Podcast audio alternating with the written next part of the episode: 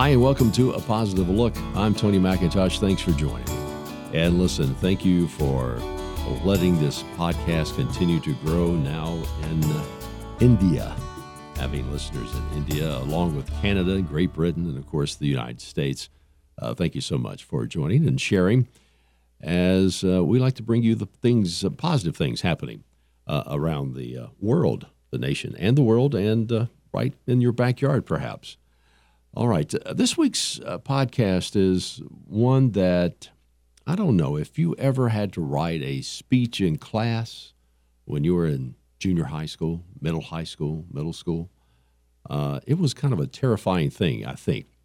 Uh, and that was for a grade. that was an assignment. Now, imagine being 12 years old and actually wanting to write a speech. Uh, some of the subjects that I remember were, you know, my summer vacation uh, what do I think about, um, oh, I don't know, something like football or basketball, or something of that nature, or uh, a person in our history. But what if the question to you was, how do you feel? What is your thought about a world without boundaries?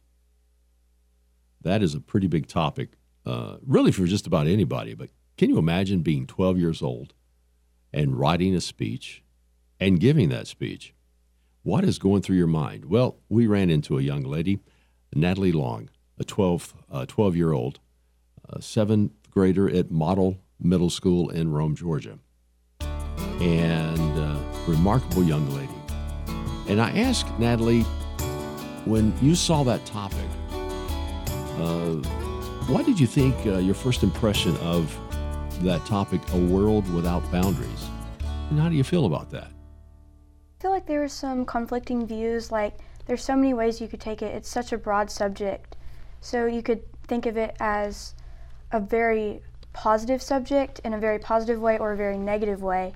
And there was a lot of ways that those crossed and that there were two sides to different subjects on it. So, like, for a job, say that in a world without boundaries, you wouldn't necessarily have to work, but you wouldn't have the money to go buy your food or have like your your personal needs without getting a job. So there are like several ways and obviously more important than that, but just day-to-day life it would be a lot different. Which way did you take did you take the uh, the subject? I think I took it in a more met- negative way. Um, I tried to be open to both views, but I definitely feel like it was more negative than positive. Well, what, what do you think? What are your thoughts about a world with no boundaries? Um, wh- what do you think it would be like? I think it would be completely chaotic. There would be no no person in charge, and if there was, there would be constantly like fighting for that. Um, no control, no no boundaries, no rules at all. So uh, boundaries are important. Do you agree? Yes. Uh, but I uh, would you also agree that maybe the way we treat boundaries might be even more important? Yes, definitely your point of view on it, and definitely from boundary to boundary, like what the boundary is.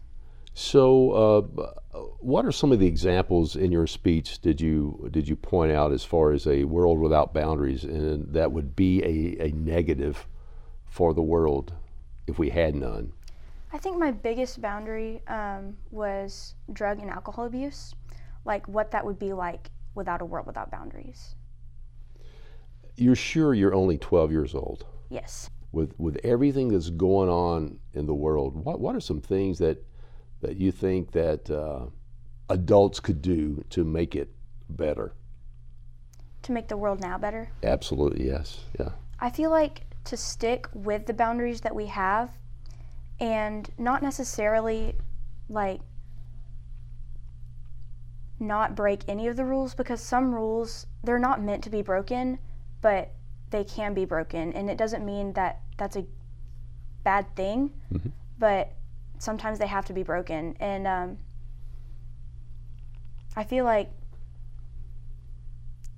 boundaries can be like a good and a bad thing but they're definitely necessary when we talk about boundaries, uh, we're talking about you can talk about a lot of different things. You can talk about the way people act uh, and, and uh, interact with each other as one boundary. Or you can talk about physical boundaries. You can talk about uh, boundaries between countries and boundaries between regions. Um, do you think that uh, individualism is important?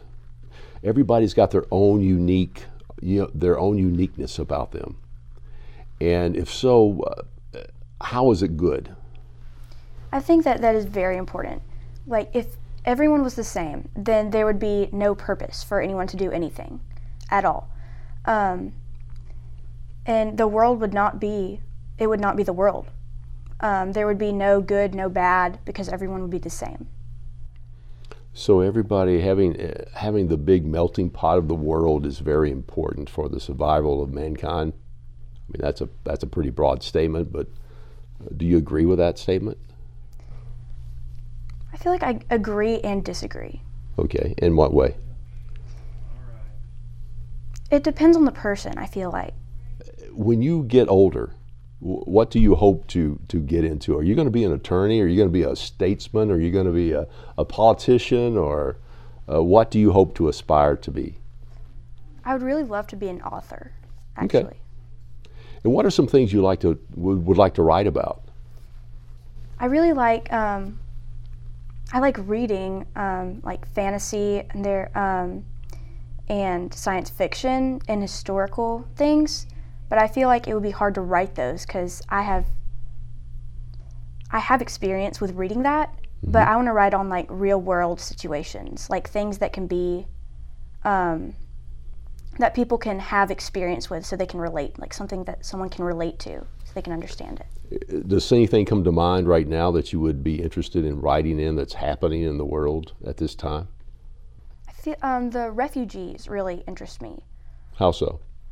I feel like they're they just have such interesting lives, and not in a way that I would want to be them.